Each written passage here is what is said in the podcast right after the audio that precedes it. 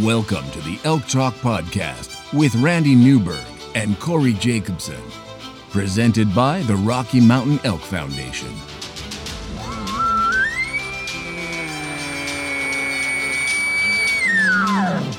The goal is what little you and I know about elk hunting, we share with people. I've got an elk building. It's like 120 yards away. What do I do? First off, the thought would never cross my mind when an elk's being 120 yards away to call anybody on a cell phone.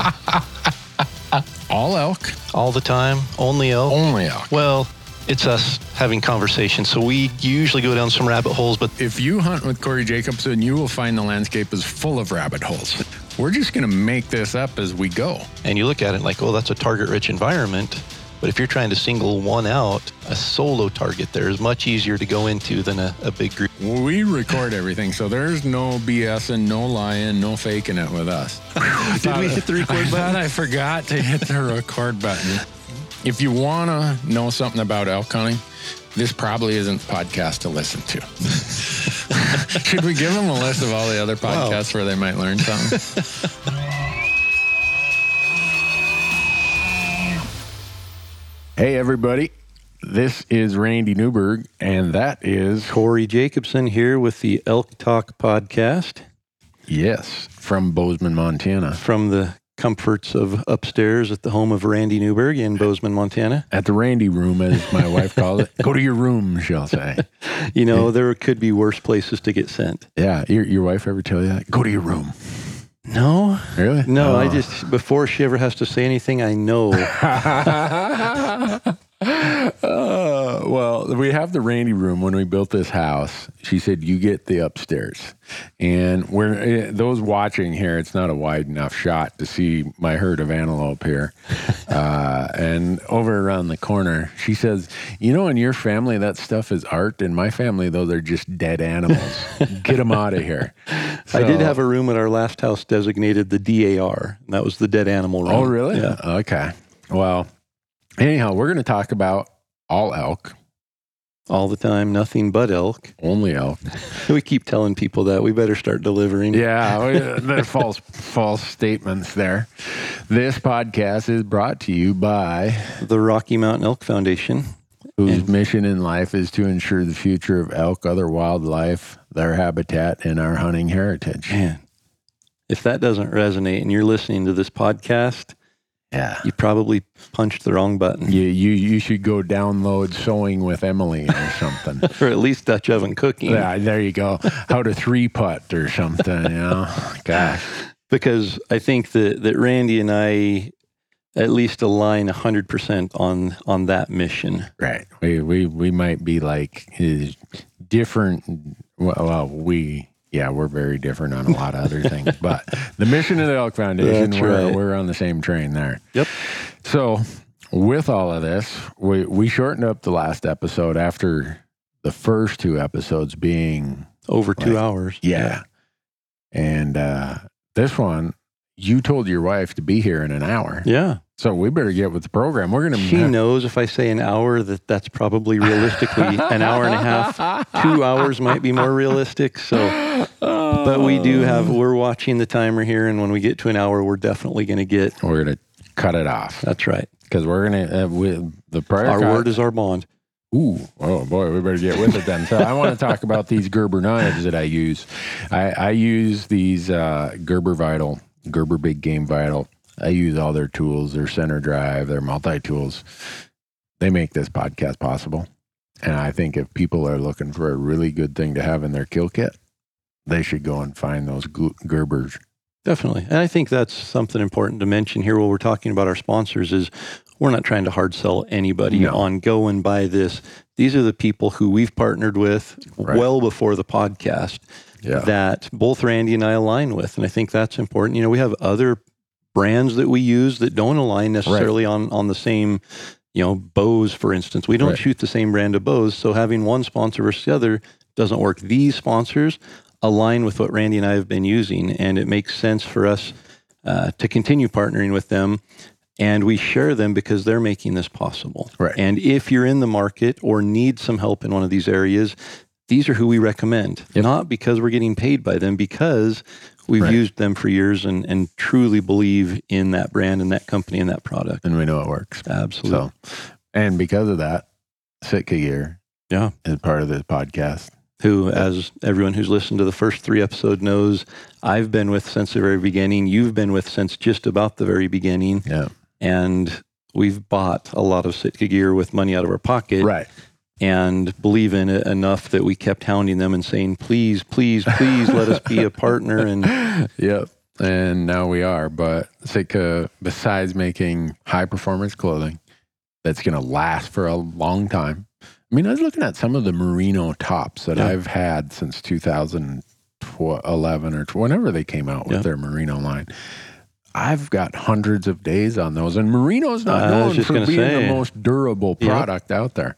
Yeah, Just chugging along. yep. And it, honestly, if I would have kept the original, I had an original set of mountain pants and the core shirt, and I believe they called it the mountain vest back then. No, it was a Celsius vest. Celsius vest. Uh, had that original set and then the original 90% jacket all in the uh, mountain mimicry Mm-hmm. pattern. And I gave it to a friend when I got the new pattern. Had I kept it, I promise you it would still be going. Yeah. And that was 2006, Yeah. 12 years. Yeah. That's, I mean, that's one set of gear. And Yeah. they've obviously evolved a lot and added to the, the layers and the different systems, but quality. Quality. Yep. Yeah. And they support conservation in a Absolutely. big way. And they are big game hunters who designed it around their needs. Yeah. We need to get if if Barclow's up shooting at the Total Archery Challenge. will be. Will he? Yep. You suppose we can hijack him? Be awesome. He's like the he is the mad scientist He of clothing. is. I love talking clothing and product development with Barclow. He Yep. is like the dude. So, along with that, we have gohunt.com. Uh, they, I, I mean, like you were saying uh, last time, is I, I got hooked up with them the very first trade show they went to at Elk Camp in Vegas. I walked in there. I'm like, yeah, right, sure. I gave them my credit card and I said, I'm going to try this out. And I tried it. And I got a hold of them and I'm like, hey, you know, this this is pretty good. Yeah. so anyhow, if you want to find out, I mean, it's improved. They, they've just added so much in the last, what, four years? Since Oh yeah, and even in the last eighteen months, I think they've they've really stepped it up Yeah. with what they offer. And the the service they provide, it's called the Insider. And if you want to go and get that service for free, go to gohunt.com. I got to make sure I get this right. I got it written down here, Corey. Gohunt.com forward slash Elk Talk, elk talk. one word. One word. Yep. And they'll get a 30 day free trial. Yep, and you'll know you're at the right place if there's a picture of me and Randy on the page. Oh, really? Yeah, Huh. and then you can just sign up free. 30 day trial. You can, get- I mean, there's nothing withheld. It's not like you get a sneak peek at one area. You get full All of it. access to the insider membership. Yeah. And in 30 days, you can accomplish a lot of scouting and looking at draw odds and Yeah. get an idea for just how powerful it is. Yeah. The only warning is that when your 30 days is up, you're going to say, I didn't get enough. you're going to become addicted. I signed up the same way. I thought, you know, I'll try it once, but I'm, Yeah. yeah, I'll cancel. And Yeah. I'm three years in now and still finding value in it. Yeah. And then we got, uh, you've got a table full of calls here Yeah, from Rocky Mountain Hunting Calls. I do. Those are your In fact, per- personal stash. this there? is my personal go-to stash. If you're watching this on YouTube, you'll notice the beautiful color variation Wow. in there. There's a, a neon green one, a neon pink one, and a white one. Those are my three personal, securely kept calls that basically I don't let out of really. my site. So if we wanted to raise money for conservation, we could have like an online silent auction. It probably you wouldn't do good them if you wanted to see me get very irritable and nervous. you could hide them under a pillow somewhere, and those are my four calls that I that I go to. Like if I'm doing a seminar or anything, I just I grab that and I know that those calls are Okay. perfect. So they can't get those calls that Corey keeps under his pillow. But if they use, I'm not sure that they'd if want they those use ones. promo code Elk Talk out at Rocky Mountain Hunting Calls, They get 15% off of those same style of calls. right? Everything. Anything, Anything anything, on they the have out there. website, 15% off.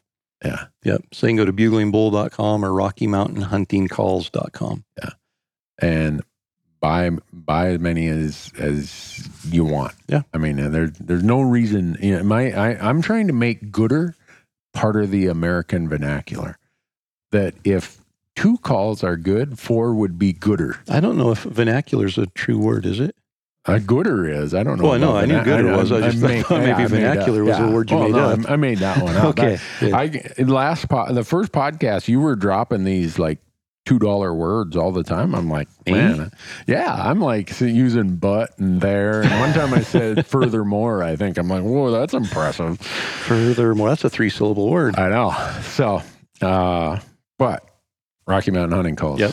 Promo, and if you promo go code Elk Talk. promo code Elk Talk, go to their website. Uh, and I think just touching on that, find a call that fits you.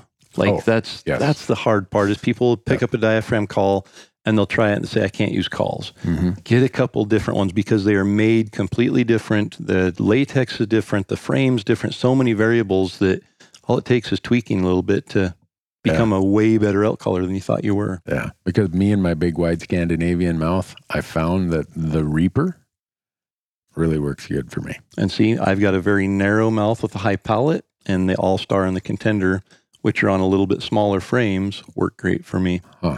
There you have it, folks. But let's not forget about onX. Yeah. onX, onxmaps.com is where you go to use the promo code. Yep. Uh, I'm trying to think how my hunting would be if I didn't have onX. I know just using a GPS without a chip from onX, getting the chip completely amplified my abilities with the GPS. And now I don't know where my GPS is because everything's on the app on the phone and I can have it right there. Yeah, I. Oh, if you told me you got you're only allowed to grab what you can fit in a small box to take hunting with you, I can assure you my onX system is going to be in that very small box. And why is that? What's the benefit of it? Well, for the the places I hunt, so I hunt. I like to hunt these sanctuary kind of spots, and boundaries create sanctuaries. And and I don't care if it's archery hunting, if it's rifle hunting, if it's early season, pre rut, post rut, late season. A lot of people are not comfortable hunting boundary areas.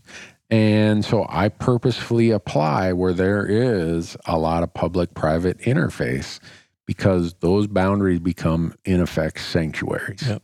You, you, I, I often say in my seminars that if you're looking for a sanctuary, you need to go to a place where someone says, I don't want to shoot an elk there.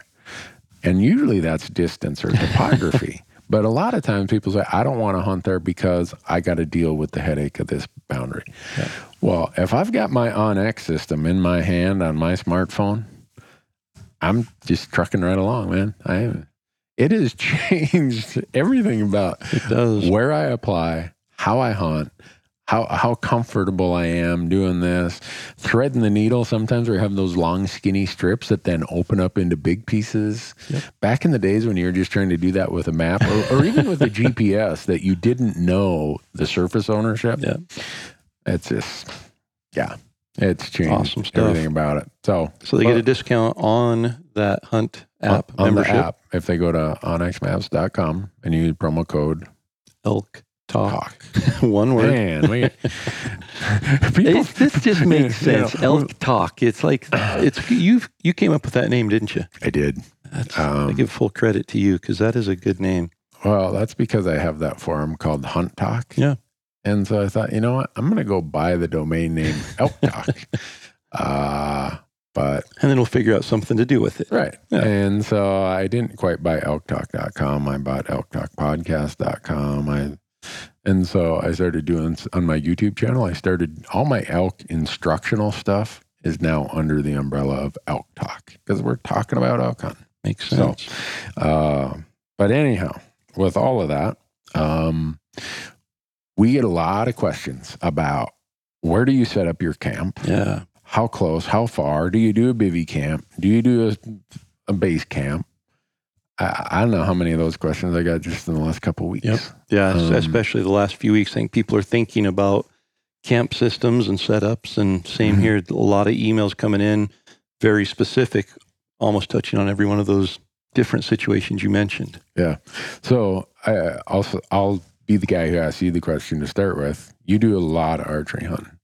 You're hunting Do you hunt much? What I call early season is August. Not as much this year. We're going to Oregon and hunting Roosevelt elk, and it opens August 25th. So Okay. that's that's really about the earliest that I actually get out hunting. But Okay. we're definitely in the field August 15th on and paying attention to what's going on out Okay. there.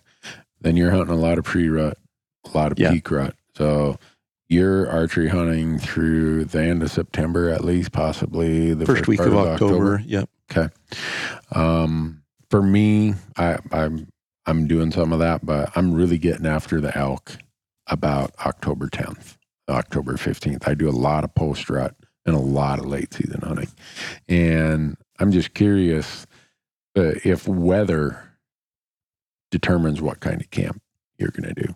I would say so. And I, th- I think, you know, there's a lot that goes into it. Um, the different camp types, you know, you've got a base camp where you're camping where you can drive to, and then maybe hunting from right there, walking out of your tent or whatever you have set up, RV, and, and hiking from there. Uh, the next step would be a base camp that maybe you're camping in a central location, then driving each day and doing day hunts, but coming back to that base camp. Uh, you can do a spike camp, which is having a, a base camp set up, but then another camp maybe six miles back in, where you either get dropped off with a, you know, a packer takes you in there with a string of horses and drops off a camp.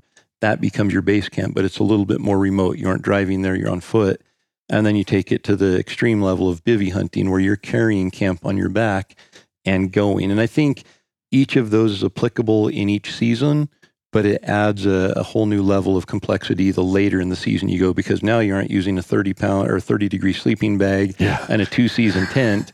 You've got to have a four season tent and a heavier sleeping bag and um, food and warmth, the clothing that you're packing, boots, all of that gets amplified a bit the later in the season you go. Yeah, it, it definitely weather being a function of later in the season. So the season kind of drives some of that answer for me. Yeah. Another thing that drives that answer for me is if it's a unit I'm familiar with or not familiar with. If it's a unit I'm not familiar with, I need to give myself the mobility and the flexibility to be going over here today and over there tomorrow. So I'm usually going to do a base camp in a in an area that I'm not that familiar with, and it's going to be kind of centrally located within a 20 to 30 minute drive of trailheads. That I'm I'm just uh, in in a place I'm not familiar. A lot of my hunting is almost scouting. Yeah. and so the the base camp type situation at that point, whether it's archery or or late in the season, gives me the flexibility I need. And how have you determined that centrality as far as, you know, you said a trailhead within 20 minutes here, over there. Is that preseason? Are you doing the scouting and identifying maybe from some e scouting? Yep. Here's a trailhead I want to check out. Here's one I want to check out. Here's one. And right in the middle, here's another place I could hunt that I can get to all these other places. That's exactly it. It- did you watch our e-scouting video No, that hasn't yet. been released yet? No. okay, so we just filmed one yesterday. Uh, I think it's episode 12. We started out, this is with onX. We're going to do eight of these. And I'm like, we Wait, you just said 12, and 12 comes after 8. I know. Okay. So we started out at eight. we're at 12. And I think we might have to do 13. Hopefully not 14. But anyhow, in that, my, my camera guy, Dan, he's like, Well, Randy, it's easy for you to say this is where I'm going to camp. Can you go into a little detail about why you're going to camp there? Because I'm I've hunted elk for about four years. I have no idea why you picked that spot. I'm like, oh, okay. And it was this kind of the same question Yeah. you just asked was there. Uh, the way I approach it is So let I- me let me interrupt you really quickly. okay. Where can people go to find that e-scouting series that you talk okay. about? Every Monday, we're releasing a new video on our YouTube channel, Randy Newberg Hunter. Okay. Or if you subscribe to the onX app, you're getting notified about it. onX is No pushing it out. Is that their what the app. on the little app thing? I have like seven in a little circle. Yeah, and you have you're like d- d- ignore, I'm ignore, pulling it up Oh, I- I, saw Randy ignore. Oh, Inbox or seven messages in my in, Right. oh. E-scouting with Randy Newberg, Edges and Disruptions, episode two. If There I you click go. on that, it takes me to YouTube, and there is Randy Newberg Hunter YouTube channel. there you go. Twenty-three thousand views on episode two. Wow! Yeah. And there's part three, part four. Yeah. So Excellent. Yeah. So Sorry, that was a sidetrack. No, but I thank you for for that piece because I, I've I, would have felt like I was like self-promoting. Yeah, I was overstepping myself, but yeah, the, This is the Elk Talk podcast. We can talk about elk. Can we? Okay. Yeah. Well, th- so Dan s- says this, and it caused me to think, oh, here I am. I've been doing this for so many years. I just looked at the map and the way I do my planning, it was like intuitive to me because I've done it so many times. Yeah. But it wasn't always that way. And the way that I build my plan, and people will see this, especially in my late season plans and my, my post rep plans, I try to have anywhere from two to four general areas that when I say a general area, okay, this has the th- this general area might be you know five miles by five miles. It has things I know elk will will need at that time of year I'm hunting them. This spot over here is another one that has some of the need. They can satisfy needs there, and I'm trying to give myself enough options because when I'm e scouting. I'm using my knowledge and experience and all my research, all the investment I've made in education about elk, but there's no guarantee I'm going to show up. It might be a drought year and everything's out the window. Yep. Or everyone else has seen the same elk that I was thinking, oh, I've heard there's some good elk in there. It's the community spot. yeah, go up to Blueberry Ridge, man. That's the place. And I go there and everyone's there. So you just, you got to give yourself that flexibility. Disclaimer: Blueberry Ridge is not a real location in our knowledge, so Nah, don't made- go I looking made for Blueberry Ridge. and so I try to give myself flexibility and options. And in doing that, I, I want to be as efficient with my time as possible. Yep. And that is why campsite selection is so important Yep. to that. Otherwise, I'm going to spend so much time buzzing around, getting way over to my alternate unit, my fallback unit. Or I decided, ah, I'm going to go in here. I'm going to roll the dice. I'm going to do a some sort of backpack hunt. I get in there and it's a bust. Yep. I I spent a whole day hiking in. I got a whole day hiking out. I got another day hiking into my fallback spot. If I've only got a six, seven day vacation time, I've already wasted half of it just because I screwed up on my camp selection. Yep. I agree. And that doesn't leave me much time to kill an elk after that. No. And I don't care if you're rifle hunting, archery hunting, whatever. So that's why I say when when especially when it's a unit that I've not hunted before and I'm really in that recon mode, it's uh, it's always going to be uh, some type of base camp that Yep. gives me flexibility. And do you find, I know for me, if once I set up camp and that's my base camp, if I find elk an hour and a half away, for whatever reason, I don't like going to that area because it's too far of a drive. I don't like pulling up camp. And once I get camp set up, especially in a base camp situation, we spend very little time at camp. We get in Right. there two hours after dark. We're up and out of there at least an hour before dark. We don't come back in the middle of the day. So it's not like we're lounging around cooking a steak dinner before we head out for the evening hunt right?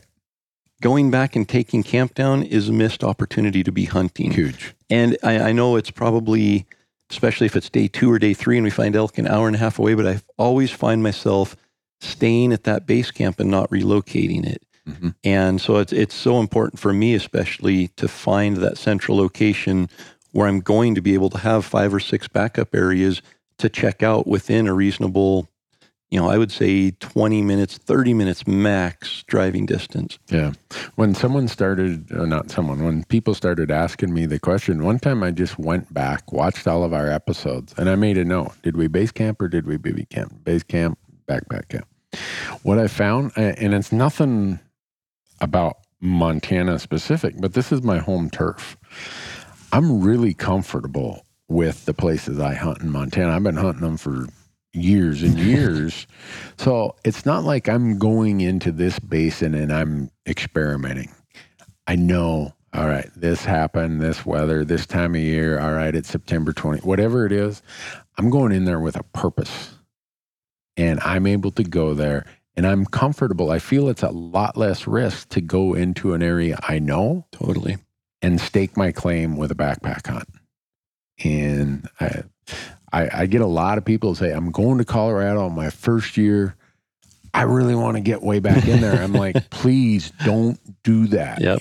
You don't have enough, uh, and this is nothing personal. It's just your elk knowledge probably isn't where it will be 10 years from now. Totally. And you are really, ro- I mean, this is like betting that the Vikings are going to win a Super Bowl. That's how low the odds are. And it's just, it, you're putting yourself at a disadvantage. And I try to discourage people from doing that. Yeah. If, if they're going to go do a backpack hunt, they usually are experienced enough where they're like, all right, I know this Hopefully. spot. I know a lot about elk. But you do get a lot of people who this is their first few hunts. I would tell them, give yourself more options. Yep. And know that, and I don't care if it's archery or rifle, know that you, by having to explore different places, you're going to learn more. Yep. Because you're gonna- so one day you're going to be in a place with higher hunting pressure. One day you're going to be in a place with lower pressure. One day you're going to be maybe way back in there. One day maybe you're going to be not that far from a road, but there's just a really steep grade that sorts out all the people. Yep. You, if, the more mobile you are, the more you're probably going to gain in elk knowledge because you're going to move around and hunt in different spots. And you mentioned the word right there, mobile. And that's Yeah. for us, that's everything. Yeah. The, the more mobile you are, the more opportunities you have, the more encounters you have. And that's what it's really all about. And Yeah. you lock yourself into one area. And, and you mentioned if you are hunting your home state where you know the elk, you know what's going on, you're going to be more comfortable doing a bivy type hunt. We've actually transitioned to almost exclusively not bivy hunting, even in areas we know because of the factors of other hunters and predators. Okay. And, you know, it's not that we're afraid to camp in grizzly country or wolf country. It adds some Right. complexity, but the effect that they have on hunting in that area, especially wolves and in the over the counter public land areas we hunt in Idaho, there might be a, a huge herd of elk in there. And the next day there might be a pack of wolves moves in and those elk either completely move out or they completely change and they're no longer even huntable because of their habits. And you get back in and you experience success. I talked to a guy last year that went into the same area they've been hunting forever and had good success. He got in there the first night, multiple bulls bugling all over. His hunting partner got there the next day and they went out hunting. He's like, Oh, we're, it's good. Where there elk everywhere. They didn't hear another bugle in six days of hunting there. And they're bivvied back in eight or nine miles. They've, they've locked into that area and they're committed there. And Yeah. they hunted there for the next six days and didn't hear a bugle. All they heard were wolves howling at night. yeah. And, you know, that's just, I've had a couple experiences like that where I finally realized I need encounters. I can't waste three or four days finding out if there are elk there, if they're bugling, why they aren't there, and then move to a new area. Right. I need to be mobile. And so we've gone to, um, I say almost because we always have a bivy pack in the truck with Right. us. And if we drive an hour and get into elk and they're bugling two miles from the road, we'll go back to the truck. We'll throw out our one man tents and our sleeping bags that are in our bivy pack. We'll boil up a mountain house or whatever we're having for dinner. And the next morning we'll get up from the truck and go up and hunt there. Yeah. And that just allows us to be mobile. It's almost a, a hybrid approach at base camp and bivy hunting. Yeah. And for me, and like you, we hunt all public land. Yeah. With public land comes more hunting pressure. Yeah. And I I would say that in places with higher hunting pressure, I want the mobility that comes with a base camp. Yeah. Because you go back into your some drainage, it just it looks so good on onX. You're like, I just I gotta go. It's gonna take me six hours to get in there, but I gotta go.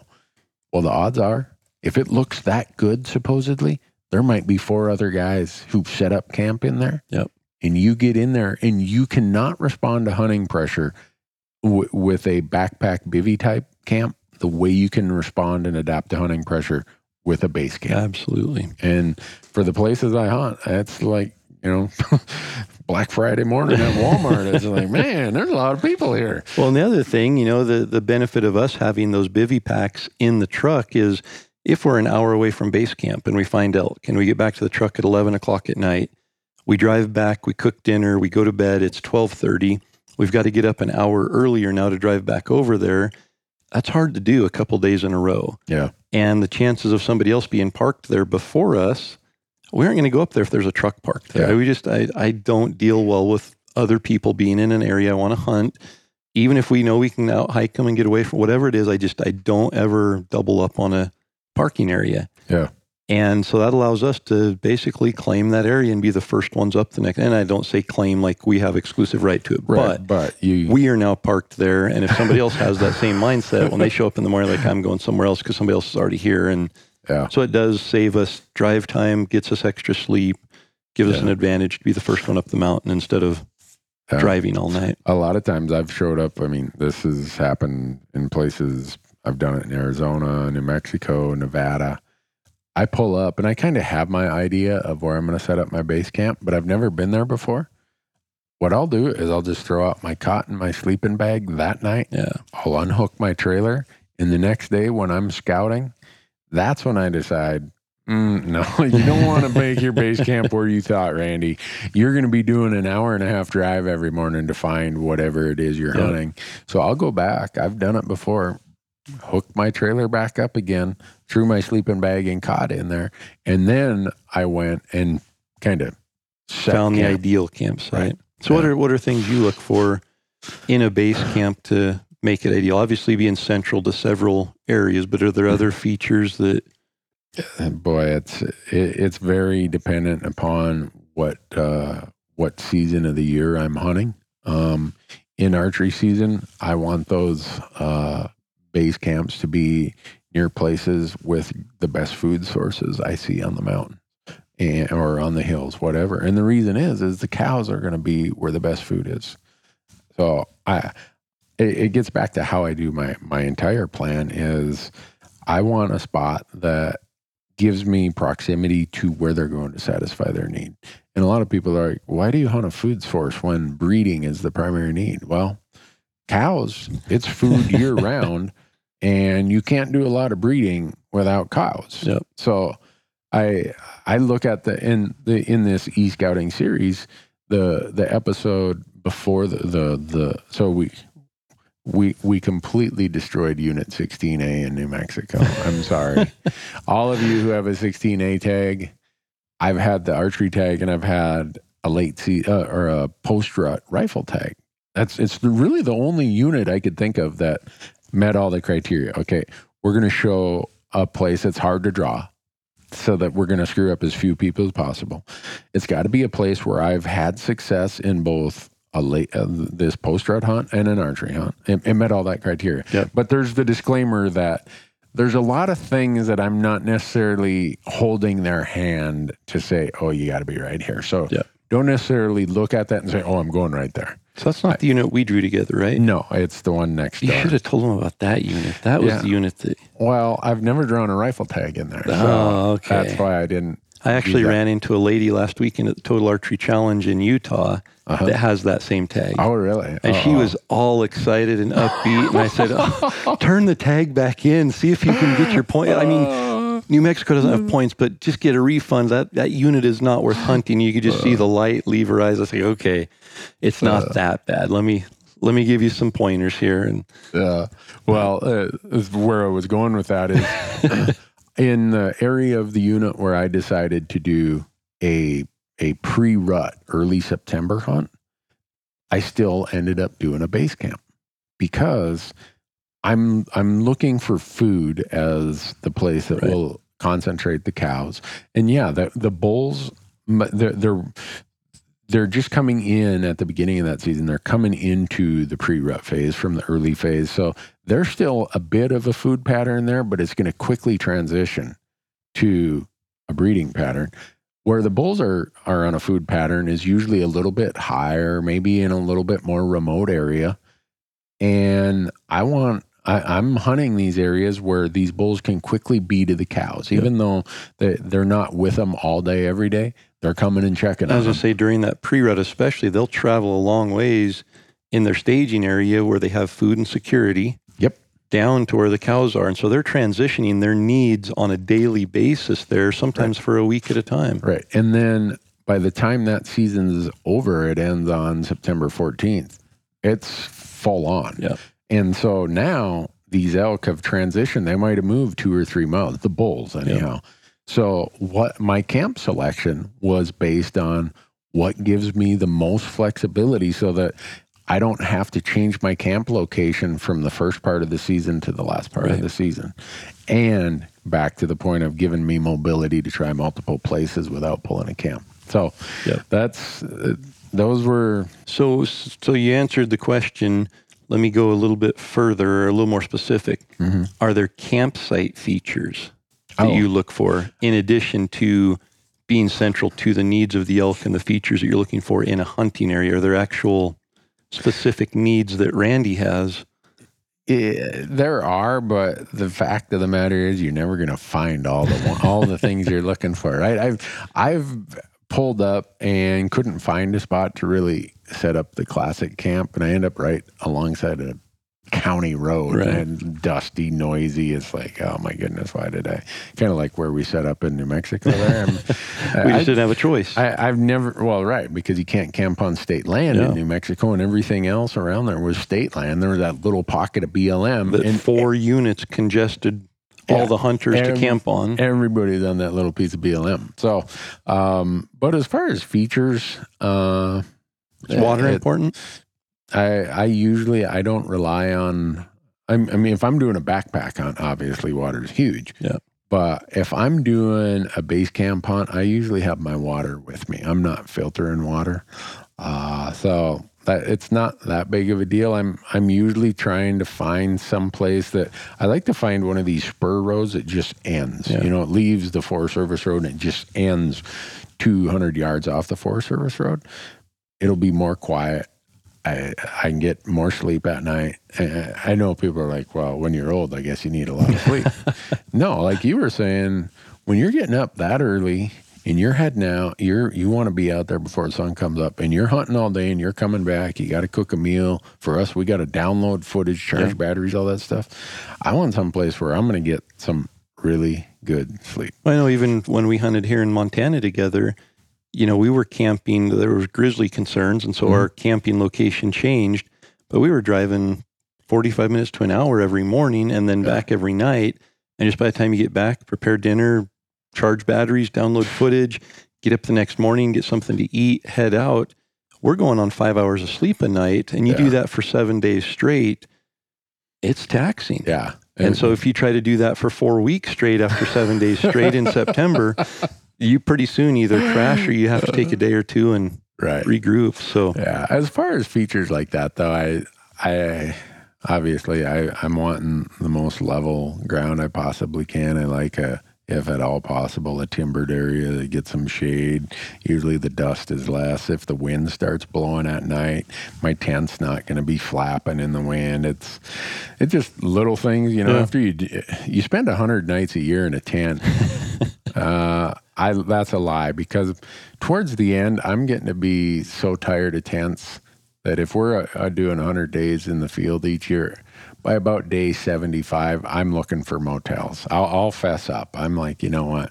But anyhow, when you when you spend but also at that point you have less daylight hours so you can sleep and still get to Right. sleep and drive a little drive more, farther. right? That that definitely is part of it.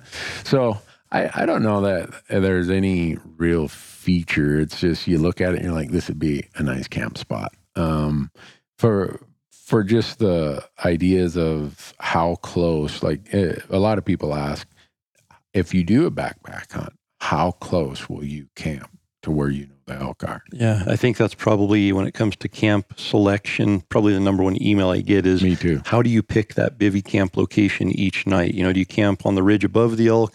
You mentioned getting on the ridge and hiking to get bugles. So do you want to be above them when, when it gets daylight? Do you Mhm. camp below them? You know, all of those questions of what is the exact place to camp on a bivy hunt? Yeah. For me, I want to camp someplace where my camp and my presence there at night is not going to disturb the elk. Yeah. One of the worries I have if I camp above them is that cold air is sinking and you got the downwind, downhill thermal yeah, in the, at the night hour. Man, it, it that can create a problem. Yeah. And 99% of the time you're at camp is going to be with down thermals. That late evening into early morning, the thermals are down. So I think it's so important. You know, during the day, we rely on wind. Mm-hmm. If you're backcountry hunting or bivy hunting, you have to rely on wind on your camp location. Yeah. So I usually defer to a lower elevation if I think the animals are going to be above me because when I'm at my camp, whether it's morning, uh, you know, the early morning or late evening, that downwind thermal or downhill thermal is coming from them to me. Yep. So I'm usually setting a camp that is going to be below where I think the animals are, whether deer or elk. And I want some place where I only have to go about 10 yards for water. It just, So I, you want to camp at water, Yeah. which usually puts you in the bottom of a drainage. usually. And uh, in the northern Rockies, we have so much water that it's really not a concern. Yeah. You, the further south you start getting, it's like, well, if I'm camping close to water, there's not a lot of water here. These animals, these elk need this water. Yeah. Is my presence here going to mess that up? So sometimes I'll go camp away from water and just know I got to filter it and I got to haul a lot of water some Yep. some spot. So I, I people always ask me for a distance, and I would say if I'm going into a spot on a backpack hunt and I think the animals are over there, my camp's probably never going to be within a mile of them. Maybe that's too safe, Yeah. but I can cover a mile in the dark in 30, Oh, 40 easy. minutes in the morning. Yeah. And I, I've spent all this time, all this effort to get in there. The last thing I want to do is blow them out because if you blow them out of your spot in a backpack hunt, you've you've kind of wasted your, your opportunity. The other thing to consider is elk move at night. And Yeah. so, you know, I've, I can't tell you how many times we've laid in camp and listened to elk. You know, it's like we're going there in the morning and the next morning they're four miles away on the other side of the canyon. You know, that's their, their pattern that they move through. And so if you're camped on a ridge and the elk are safely on the other side of the ridge, well, at night they decide to go down and drink, and now the thermals are down in the bottom, and they're in the bottom. They smell you. They know where the thermals are coming from. They know where danger is, and they move into another canyon and are gone. And so it's it's like hunting. You know, mid morning. If you're early morning moving up the mountain, you've got to be thinking about where the elk are going to be mid morning, what the thermals are going to be doing. It's the same when you're setting up that backcountry camp. You need to be considering where are the elk moving to, where are they going to feed and water at night, where are they bedding during the day, and then plan your camp accordingly. Um, and for me, I this is you kind of said it about how times you'll park at a trailhead. If I'm going into a spot that has a trail going up in there, I will camp somewhat close to that trail so that if other hunters come in, they're like, hmm, someone's already here. All right, I'm going to veer up over this ridge and go the other way. And, and they don't have to.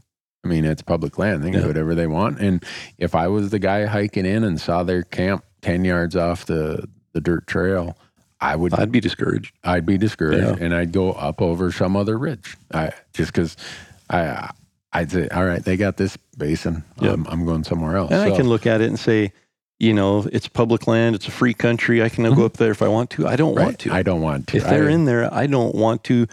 Beyond the ethics of it, beyond any of that, I just don't want to hunt where there are other people because now I'm relying on what they're doing and how good of a hunter they are. And if they are getting on top of the ridges in the morning and dropping down on the elk calling to them and that pressure that they've put in there, then the ethical part of, you know, they were here first. Yeah. And yes, it's a free country. Yes, it's public land. Right. But, and again, that comes back to areas because there's some places in Colorado where you drive 15 miles on a road and you get to the end of the road and that's the trailhead. Yeah. And there's maybe 20 vehicles parked there and everybody's going back in 10 miles and veering off into other drainages. So it's not like if you see a truck, you need to leave the area Right. ethically because that's not your area. That's not what we're saying. It's- No, there's some places that just is the reality you're Yeah. going to deal with. So the other thing that comes up very often is camping in grizzly country. Yeah. Can we You- back up just a bit Sure. on bivy hunts? So Yeah. You like to camp in the bottom. I Mhm. actually prefer to get on the ridge and then drop off the back side of the ridge. The so I still, Okay. I'm three quarter mountain. I've gained the elevation. I don't lose that elevation, but my thermals are blowing down the back side of that. So So other direction. yeah, if there's a basin that I'm wanting to hunt that the elk are in, I'll get on the ridge and drop off the back of the back side. And that way in the morning, I have a short climb to be up there and be able to pinpoint where the elk are and then make a play from there. Huh. Because so many times they do move over onto a ridge or into another basin. And Right. so I prefer to get up higher, bivy hunting and set up camp on the backside. So I'm not, no thermals are ever going down into that basin that I'm hunting. Well, when you get older, you'll say, uh, "Where can I drop? Where's the first place I can drop this heavy pack? exactly. Get some of this stuff out Which might pack." be why we don't do as much bivy hunting now. no, I really do think it comes back to being mobile and the efficiency that comes from being mobile. There's something to be said about backcountry hunting oh, I love it. and just going in that solitude and being able to see new area and know that you don't have to turn around. If you're into elk, you don't have to turn around and get back seven miles to the truck. You can stay right there. Uh, but with that, it's uh, you have to be pretty selective about the area and Yeah. what you're doing and how you're doing it. Yeah, and I'll even do it. And this gets back to the hunting pressure thing. I will do a you you kind of mentioned you'll do a little combination of it. I'll I always have with me my Hilleberg tent, a light sleeping bag, something that I could throw it in my pack, and I could hoof it in four miles and spend a couple nights. Yep. I always have that with me. And the way hunting pressure works in most of the places I'm at, I know that on Saturday and Sunday it's going to get hammered. And I don't care what season it, it is, it's more amplified in the rifle seasons that these elk are going to get pushed further away from roads and trails Yeah. on Monday and Tuesday. By Thursday and Friday, they're kind of where they're going to be. And so I'm a little more comfortable taking my chance going in there Wednesday afternoon and know that, all right, I'm going to be there Wednesday night and Thursday night. And I'm going to hunt that basin Thursday and Friday because it's a weekday. You're going to be less likelihood of hunting pressure. Two, the elk have already responded to the weekend hunting pressure and they are back in these places. They're not down in the other Right. lower, they're, you know, the more accessible places. So there are times where I'll do a hybrid of of each. Yep. And it's you know, I can't say that it's a science. It's kind of a, what my gut's telling me at that time. Totally. So So back to where you were going, grizzly country. Grizzly Country. You know, you live in Yeah. grizzly country. right now, There- you look out that window. There are grizzlies occasionally cross that face. I saw a grizzly yesterday. yeah, you were up. We were up in. Glacier and, Yeah. and had a grizzly go 80 yards in front of us in the park there. And Yeah, uh, my 11 year old got some really cool pictures with his little point and shoot camera. Um, we hunted last year in Wyoming, the year before in Wyoming in heavy grizzly country. Mm-hmm. Uh, this year, I'm looking forward to taking a break from that. are you? Yeah. You're, you're I mean, it. it's it just adds complexity. It adds serious complexity. Yeah. The the part that is, I think, the enticement to people is that there's some darn good elk hunting in grizzly country. Yep. There's less hunting pressure in grizzly country. Uh, and I always make the qualifier when I talk about gr- hunting in grizzly country that if I end up as a grizzly turd someday, I I understand people say, "See, told you so, Yep. Newberg." Um, but uh, to me, that's a way better option than dying in an old folks' home Yeah. with someone wiping the slobber from the corner of my mouth. And honestly, that's why we aren't hunting the same grizzly area in Wyoming this year. We've done it two straight years. We've gotten into grizzlies every time, and we just said, you know what?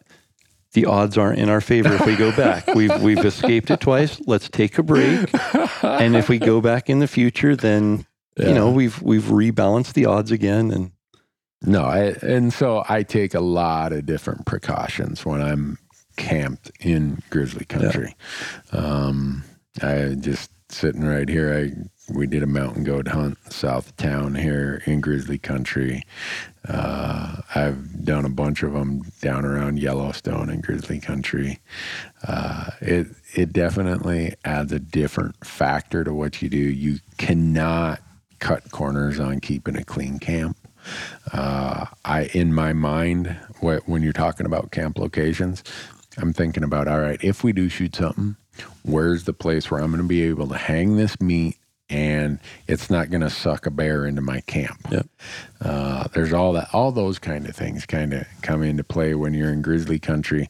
I've found, and again, it's a sample size of just me, so I can't say it's it's the the completely true, but I don't know that grizzly bears want to mess with you any worse than you want to mess with them. No. But if you give them some incentive to come in and mess with you, they're not accustomed to not getting what they want. right, A grizzly bear says, I want that. And they go take it from whatever has it. The, Yep. If the wolf has it or the coyote has it, he's like, hey, hey, pal, I weigh 600 pounds. You weigh 40. Get out of here. Yep.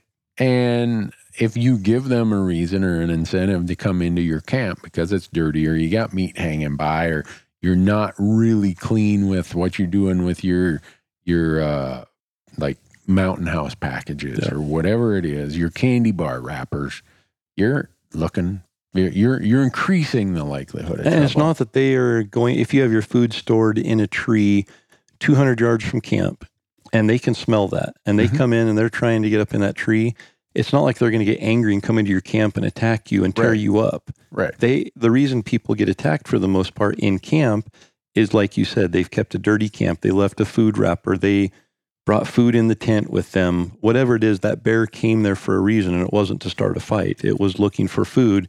And now you're there trying to get them to go away from the food that they're not used to being told no. Yeah. So that adds a whole nother dynamic to it. And I completely understand when people say, I'm not that excited about camping in grizzly country. I, I'll be honest, I'm not that, uh, given the option in camp, not in grizzly country or in grizzly country, if the elk hunting was the same, Yep. I'd go camp in, in the place that's not in grizzly country. Unfortunately, where I live in Montana, the elk hunting is- surrounded by grizzly country. yeah, the the elk hunting is better in grizzly country. so you're kind of left with that. And it I I'm trying to think if I've ever camped in grizzly country alone. I don't think that I have. I can just uh, remember our first night in grizzly country. It was Dirk and Donnie and I, and every single branch that broke outside the tent the first night. You know, it was like, did you hear that? Yeah. Must have been a squirrel. You know, you, you just, it's just deathly quiet. You just you don't even want your Yeah. heart to beat because you can hear it, and you're listening to every sound. And by the third or fourth night, you're so tired that you're sleeping, and that almost scares you. The next morning, you wake up, it's like I didn't even wake up last night, and Yeah. now I'm getting too comfortable. So it is so important just to take those precautions because it only takes one incident to Yeah. completely change the hunt. Another thing is I, uh, and this is just me keeping these crazy notes about all the hunts I've done and what kind of camps. I, I noticed that back when I didn't go from hunt to hunt to hunt to hunt, I did more backpack hunts.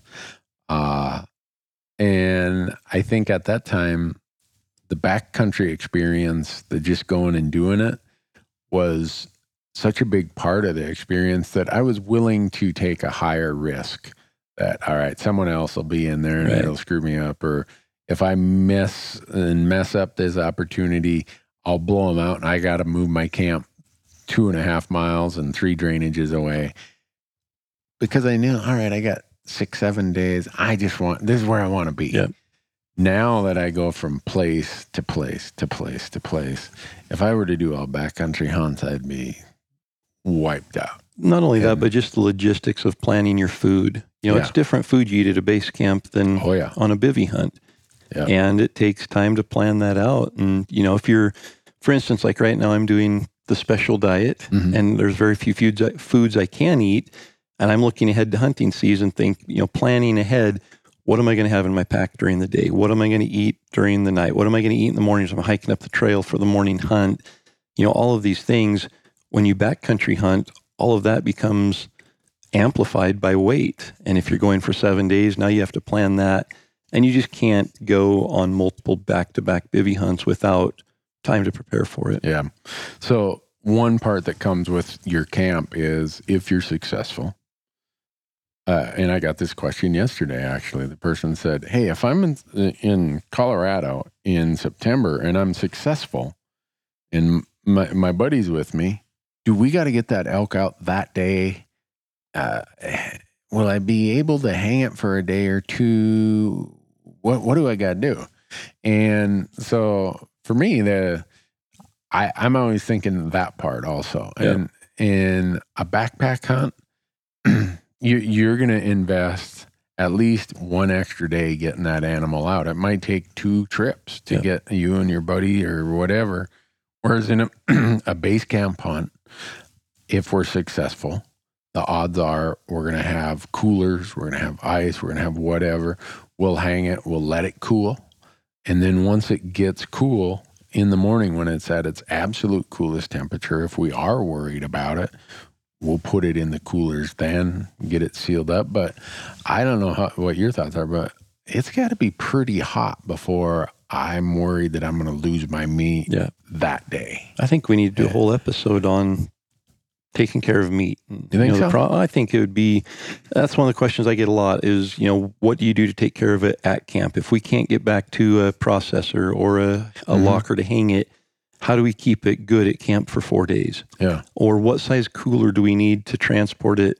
You know, Yeah. a whole elk. All of these different questions. I think we could totally dive into that in a in a full episode and talk about Hmm. you know processing an elk in the field and meat Yeah. care at camp and get into some of those logistics. And I think one of the things that, as you touched on that, if you are hunting the backcountry, if you can line up a packer Yeah. and have you know satellite communication with them and say we've got an elk down here's the gps coordinates bring your pack goats or your llamas or your horses in and get them and have that lined up it gives you that much more flexibility uh, i know you know tyler crockett who i share an office with he's hunting with the born and raised guys this year for land of the free Mhm. and he's wanting to take them on a true backcountry hunt into some of the most roughest and remote country in idaho Ooh. and logistically, that's kind of the only way they can make it happen with three or four tags and only seven or eight days to hunt is we have to have a packer lined up. We have Yeah. to have somebody on standby that we can say, hey, we've got an elk hanging here.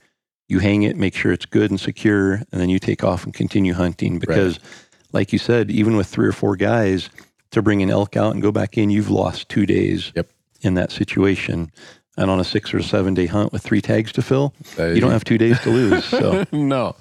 Well, I, I get that question a lot, and a lot of it is, what do you do? Do you do you leave it at your camp? And that kind of gets to the camp selection thing. Yeah. Um, even with a base camp, I want some place that has some shade, obviously, to Yep. if I'm going to hang meat, and I want some place where the wind will blow.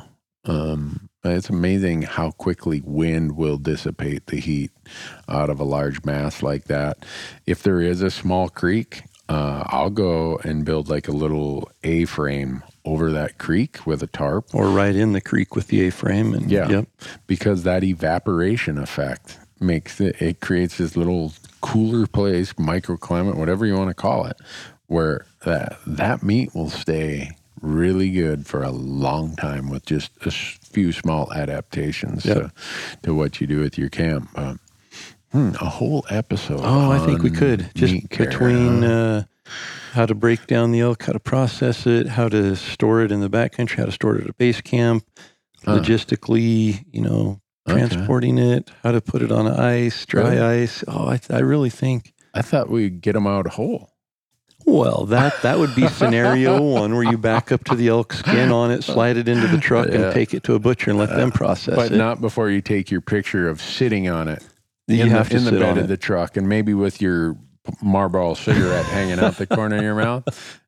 you are from Minnesota, aren't Oh yeah, I mean that's that was like the classic. You we know? don't have people like that in Idaho. So okay, well you guys are uptown. Yeah. I mean we're a bunch of downstreamers. So No, I think having the the whole elk gutted and straddled on an ATV and then sitting on it driving the ATV is probably the most picturesque scene I can imagine in September. oh yeah. Yeah. Uh, do you, uh, that gets okay? You, you brought up ATV, um, and, and I Disclaimer, we're about to go down a rabbit hole. Yeah, we are. but it does have something to do with where I set up my camp. Yep. And you don't always know if this is the case or not, but there are some places, some states where compliance with motorized travel rules is so low that they should measure the rate of compliance rather than the rate of non-compliance. Yep. Uh, and if I know I'm going into one of those places, I will not do a backpack hunt because for whatever reason, there's a few people out there that just There is That- nothing more frustrating in hunting than to spend all your energy and time getting back into an area on your legs, only to have a motorized vehicle come illegally putting up the ridge Yeah. or behind a closed gate that's non motorized Yeah. And it's just the most frustrating and helpless feeling possible. Yeah. So that that does somewhat affect how and where I set up my camp and whether I do a bivy camp or whether I do any type of, of base camp also. And I don't own an ATV and that's not I don't have any problem Yeah. with them. It's just Responsible legal use. yeah.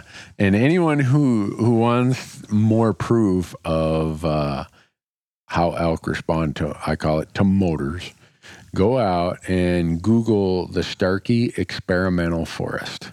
It is a forest in Oregon that between the cooperation of the U.S. Forest Service, the Elk Foundation, a whole bunch of groups, Oregon Game and Fish, they have their own herd of elk that they do so many studies on. And they've done all these studies about roads and motors. And people can think it's a political issue.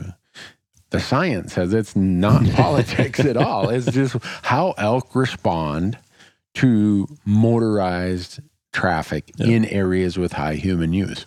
Because you always get the person who says, Well, out at Grandpa's ranch, you know, we drive out there, the elk stand there and look at us. Well, yeah, but on public land with normal, mm, regular use that the public lands get, that's not what the results. Yep. They associate a gunshot and a motor vehicle Right. together. They're they're able to draw that conclusion. And when during hunting season the motor vehicle usage goes up and gunshots go up and they, see Pete straddled over the handlebars of an ATV going back to camp and he doesn't show back up at the meadow that uh, night. That, that's not good. No. So I, I guess that is a a bit of a factor. Like I, I've hunted places in New Mexico, Arizona, and Utah where the compliance rates were really, really low. Yep. And uh, I've just accepted it and kind of reset my plan Plan around accordingly. it, yeah. and and say, well, if it is, if the laws of physics allow an ATV to get out to that point, there's going to be one out there in Utah. Yep. So you you have to hunt places where they physically cannot right, possibly go. right. One of my one of my planning mechanisms for the certain areas is where's a piece of geography where the laws of physics do not allow an ATV to get there because but it being closed is not enough. Yep. So Or maybe you just find the area that's that's just riddled with ATV trails that are legal use ATV trails yeah. And just hunt the little pockets in between them because you know that there's enough trails they aren't going to be going off trail there. Right. yeah. So, So uh, what's what's your ideal, your most general elk camp look like? what's it look like? Yeah. Do you, do you have a Um, two man tent that you're staying in? Do you have a Yep. wall tent that eight people are staying in? You know, I used to do the wall tent thing, and uh, it got to be such a pain. Um, and I know some people love wall tents, but uh, a lot of times I'm going from hunt to hunt to hunt, and if it rains, I don't have time to dry out a big wall tent. Right. And I roll it up, I get it in there, and it already starts getting mold by the time I'm to the next spot. Uh, wall tents, if it's windy, uh, I I would modify my own wall tents. I'd put D rings in about a foot above the ground level, and I'd pull those that canvas as tight as I could. That way, no matter which direction the wind was coming from, Yeah. I wasn't going to get that slapping effect all night long. Um, but I my what I've evolved to now is uh, these Hilleberg makes a a two man and a three man tent, uh, and I I like spreading my stuff out. So I I just I, I have these big vestibules on them, and that's kind of what I I've went to. Um, we have a little stove. Um, it's it's a Brunton. I bought it in 2004. Uh, It's a, called the Wind River. Why that stove went out of production, I don't know. it's the best stove I've ever seen. Uh, we end up doing a lot of quick meals uh, in a camp like that. Uh, you've seen how we bring coolers of stuff. That's so great. yeah, I mean, my Real wife, food. yeah. My wife makes amazing food. She vacuum seals it. We freeze it, and we bring one big cooler that is just pre-cooked, fro not pre-cooked, pre pre-made. Some of it was pre-cooked. Yeah, Like, I mean, just picture a whole pan of lasagna, right. Delicious lasagna. I think the one we had Yeah. was what blacktail burger or something in it, With black. and already cooked, pre-packaged, vacuum sealed. All we had to do was boil a pot of water and drop that in it, and it tasted like it was fresh, home cooked. Yeah. And after a long day of hiking and hunting, that was huge. Another Yeah. benefit of being at a base camp, Right. but also blending convenience and Mhm. quick cook time. Yeah. And so that kind of quality food is available in 10 minutes. Yeah. You eat it and you can't get to sleep fast Yeah. enough. It's like, man, I am fulfilled at this point. And so with that, I that kind of is how how my camp looks. I I- I'm pretty sparse. Um, we usually, for all of our production gear, we have a little cargo trailer. Uh, the one time you were with me in New Mexico, we had a big cargo trailer. I, Yeah. I, it's for sale if anybody wants it. I used it for that trip, and that's kind of it. Uh, so I just I want to even at my camp, I don't want a big elaborate camp that is more maintenance. Yeah. The more maintenance my camp is, the less hunting time I have. And I see guys wheel out there and they they got two dudes just you know the, you're like the the tender Camp at coordinator. yeah, and and I get that. That's probably got a lot of like you know, just That's part of the experience of their hunt is Right. the camp experience. yeah, generation after generation. But for me, I'm out there to chase elk. Yeah. And I want something that's really efficient. I do a lot of just like we were talking prepared pre-made meals uh, my breakfast is really quick and easy something i can just throw a, a little Jetboil whatever stove you use heat up some water and be gone um, i don't I, I just don't get that elaborate about it Yeah. maybe i should but You know, we're kind of the same. We we set up a large. I've got a Cabela's Alaskan guide tent. It's like an Mhm. eight man tent. I bought it. Gosh, I don't know, 2003 or something. We went to Alaska, and it's perfect for three cots. Mhm. We can put a lantern, you know, a battery lantern up in the middle and hang it there. It's plenty tall enough to stand up in. It's got a big vestibule so we can take boots off there. And so for the three of us, Dirk, Donnie, and I, that's our every year setup. We put three cots. We each have our assigned position. Mhm. Bags of clothes go underneath each cot. We've got plenty of room. And then we set up just a little cook shack. Donnie has a just a little shade shelter with the the sides on it Mhm. and we'll set up a couple tables in there and our cook stove and all of our food and everything. And ex- this is assuming we aren't in bear country. and then, uh, you know, we can put our little, we've got a little solar uh, battery charger that we charge camera batteries and stuff on each night and put that in the cook area. So we have an area that's protected from if it's raining or something, we can just go and set up chairs in there. It's a little bit enclosed. So we can turn on a, a lantern or the cook stove and it warms up fairly good in there. So that's kind of our, if we're there during the day or when we get back at night, we congregate there.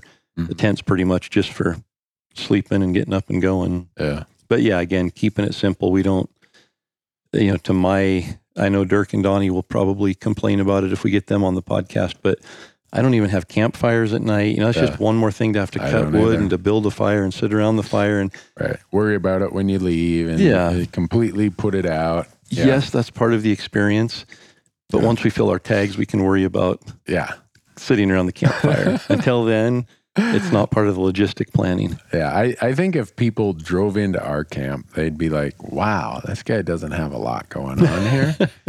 but it's with a reason. Yeah. Just what you said. I, I'm not out there to quote unquote camp. Yep. I'm out there to hunt.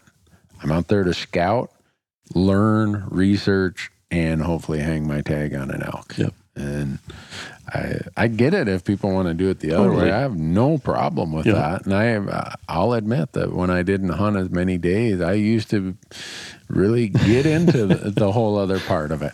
And I'll admit that when I go, you know, if we're taking an elk to the butcher or something, we drive by a camp at 10 o'clock and the window's down and I smell bacon and they're sitting around camp cooking up this big breakfast. I'm jealous a little bit that we don't do that. And, but again, once we fill our tags, I always, you know, I, the options are open to have a campfire and cook bacon. So Yeah. You know, we've asked people, or people have asked us to do this. We've never done it. And we always say we're going to is, would you just take your camera and walk around your camp and show everything? yeah, We, we did it in the Wind River Range in Wyoming last year. for one little thing because it was snowing like crazy. I mean, we had two nights where we got over 10 inches of snow and we're in these Hilleberg tents. And I'm sure uh, one of the camera guys is like, I bet you people are wondering how you're staying dry in there. Yeah. I'm like, okay, let's show them. So we did that. But I think it would be kind of cool to walk through and say, all right, here's what's in here. And this is why it's here. And this is why something you might think isn't in here. I don't need it. Blah, blah, blah, blah, blah, blah. So, Yep. and all of that gets back to, or, or is a part of the function of where I'm going to choose to set up my camp, whether it's a backpack hunt or whether it's a base camp hunt. Yep. So, Awesome. how can how could we talk for an hour about camp? oh, we gave them our word. Now we're over an hour. What's the next topic? Whew, we could go a lot of different directions. We could go back to calling elk. We could go to Uh-huh. hunting in grizzly country, not just camping, but you know the Yeah. effects of predators. Uh-huh. I would love to uh, get a biologist on and talk to him about. You know, we talk about finding feed sources in e scouting, Yeah. and maybe talk about the different feed sources in different areas, different habitats. You know, we've got the Rocky Mountains up here in Idaho, Montana, Wyoming. A lot of the feed sources are the same, but you get to Utah, Nevada, Arizona, New Mexico, they're different. Way And different. so maybe you know finding regional biologists to come on and talk about that, and maybe even the fact you know rut and how. There's Yeah. a lot of directions we could go there. uh, we have to do a podcast pretty soon about the the rut being delayed. or early. Yeah, because Rut's over. On yeah. the 5th of September, it's over. yeah, because of snow or it's too hot for them to rut or moon phase. I bet you if we did a podcast on moon phases, we'd get a thousand comments one way or the other. Yeah. No matter what we said, we'd have people who had a Yeah. different It doesn't affect it. It's 100% effect. Yeah, it didn't. So, but did you write down the Sitka question of the week? I did not. You did not. No. So when I'm sitting here, I'm going to have to make one up. Uh oh. Really? Well, I know I, there are a lot of questions we well, can come up with. I, am looking at my Bugle magazine, and we got to do our Access Elk. okay. piece so, for the Elk so we could tie in something you just talked about, and that's moon phase Mhm. and what actually triggers the estrus cycle of a cow elk. The, f- the So- photo period. Yeah. So Okay. the, the uh, Sitka question of the episode Uh huh. is Is moon phase important for the estrus cycle? And should I hunt during a full moon? Well, those are two different questions. But they're tied together, right? Kinda. Can we answer two questions on, On give the them like a double the dose? Well, we probably can. I mean, so I answered this last night on my Elk Talk Live that I do on Facebook and live stream and Instagram. A person asked, you know, or they commented that last year in Colorado, the elk rut was way, way late because of, I can't remember if they said heat or full moon. Both of them hit at the same time last year. Yeah, they did. Um, and uh, so I went into this explanation that really the timing of the rut is a photo period effect of how long the days are or how short the days are, whichever way you want to look at it. And that if you think about the gestation period of an elk, they have to drop that calf late May, early June, because that is that big pulse of early summer green up Yep. that the cows need for lactating. That it, it's not by accident. So if the weather was screwy and or let's say, oh, the rut was early this year, they they rutted in August. Yeah, we got there on the 15th and it was over. The bulls were by themselves and Yeah. Well, that means they would drop their calves in late April or early May. Yep. Well, guess what? Doesn't happen. It, it's not going to be there. Or they say, you know, because of that full moon followed by it was really hot, they didn't rut until October 10th this year. Yeah, Yeah. there might have been a cow that got missed, but the big pulse, the big spike, they would all be born on the 4th of July. Yep. They, they'd miss that big wave of green up. And so people, it, it's what we observe that so we talking about two different things, maybe the rut intensity Mhm. or the breeding of the cows. Exactly. That. So what we the the rut is still happening at the same time, but how it affects us when we're hunting, especially at daytime, Yep. And what they're allowed to do at night, and what temperature forces them to do at night versus during the day, has a huge impact on our hunting, but it is not changing the The breeding cycle. Yeah. Yep. It just, it, if it does, we're going to lose our elk populations because all the calves are going to be born either too early or too late. And I, I know some people will argue with me about that, and, and that's fine. But No, we can get into a lot more detail on that. I think, Yeah. you know, just talking about the fall equinox and the daylight hours associated Right. with that and that triggering the estrus cycle and how heat and full moon and different things affect the intensity of the rut or the timing of what we perceive as the peak rut. Mhm. You know, bulls might be very vocal on the 1st of September. That doesn't mean they're breeding cows right then. right. Or they might be silent on the 21st of September. That doesn't mean they aren't breeding cows Exactly. right then. So, Yeah, one of the people we should have on this podcast, Dr. Larry Irwin. He's, he's he's not a medical doctor, but a PhD. University of Wyoming ran one of their big wildlife management programs there for a long time. He sits on the board of the Elk Foundation, and he, when I've got a question like this kind of stuff, I call Larry, and he's he's really done a lot of research on how the changing weather patterns, long-term drought, and other stuff, and the fact that the snow might melt the the green the, they call it he calls it the green line. How in the spring there's like this snow melt and Yeah. it's green just below the snow line that used to be this really slow period. So the elk went from winter range and they spent a lot of time on the transition ranges while the snow was melting. Well, now, or however many years, we've had some a really fast green up, really fast snow melt. And so the elk go from winter range, they blow right through the transition range, and now they're spending way more of their time on the summer range, and they're missing that really, really lush, great part of the transition range. And it's causing them to In, in some instances, the research, it looks like the cows are not recovering as quickly, which does, in some some instances, cause them to not make the first cycle that they normally would. So they end up coming into cycle late, uh, a little bit later. And if more and more of them do that, the calves then are born instead of this big pulse of a 10 day drop of all these calves. The calves are starting to be dropped over a three week period. And the effects of predation are greater, way, way greater on those calves oh, yeah. because They're able to pick them off and eat on. A, they have a calendar for a picnic. There, the predators. do. Exactly. They can only eat so many in a big 10 day Yeah. spike. But you spread that pulse out over three weeks. Well, um, this black bear, he ate a calf every Yeah. day. Well, Well, and I- instead, instead I of have- eating 10 of them, he ate 21 of them.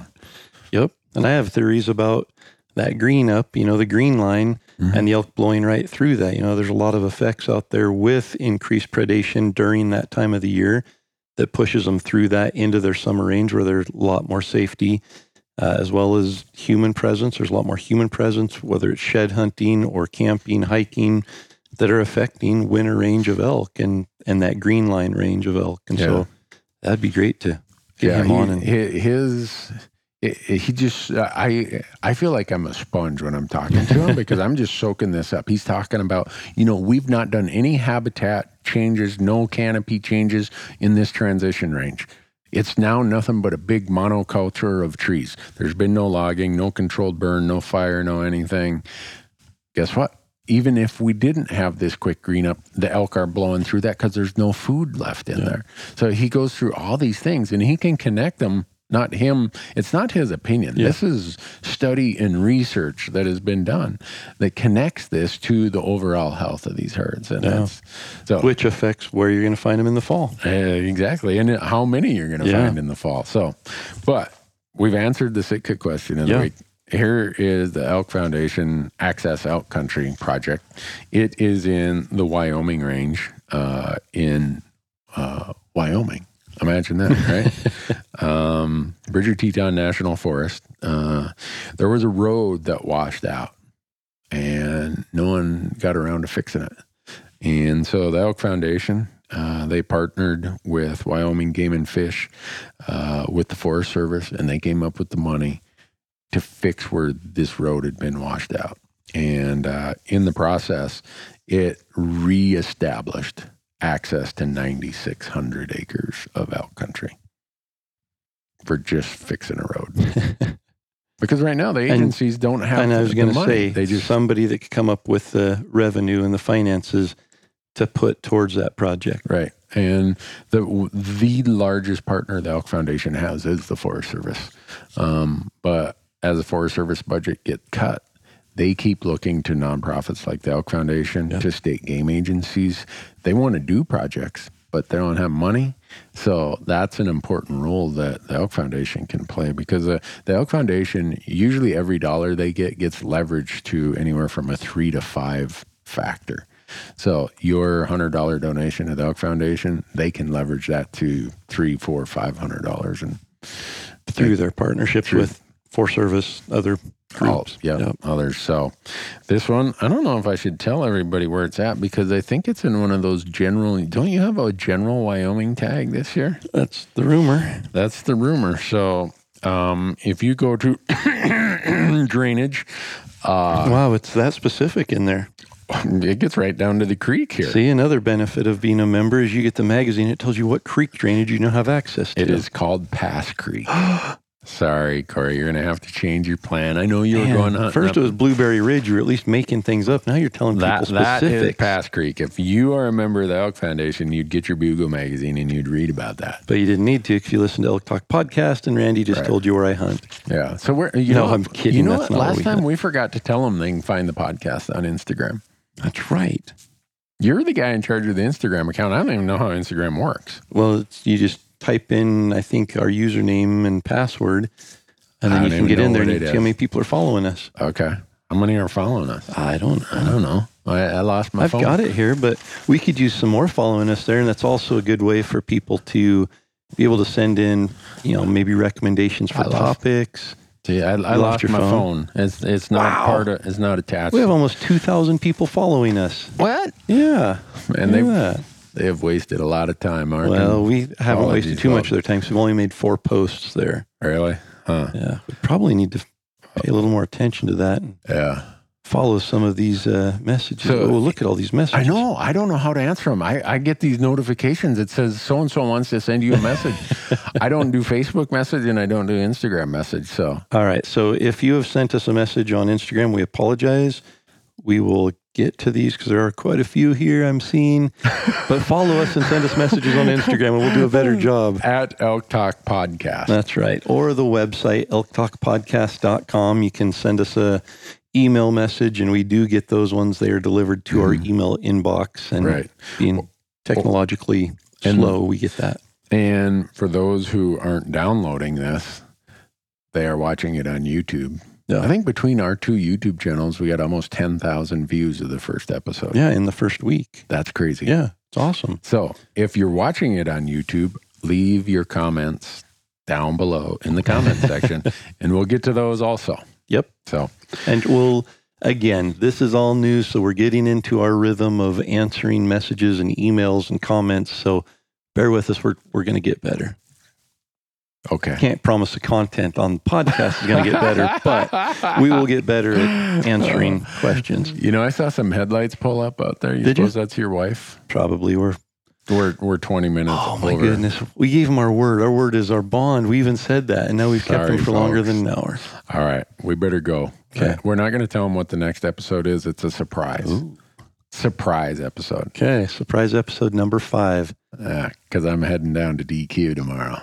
Oh, Yeah. wow. Yeah. So we might be live with a You, you Cooler think I'm full of going to the bars. total archery challenge with all you mountain ops guys having your your shakes and your And your I'm on my non-dairy, non-sugar diet, and you're going to sit there with a dilly uh, bar and I'll eat- force me to eat I'll one. eat I'll eat yours. I might make an exception. All right. Thanks, folks. Thanks so you much. following along. Tune in again next time. Yep.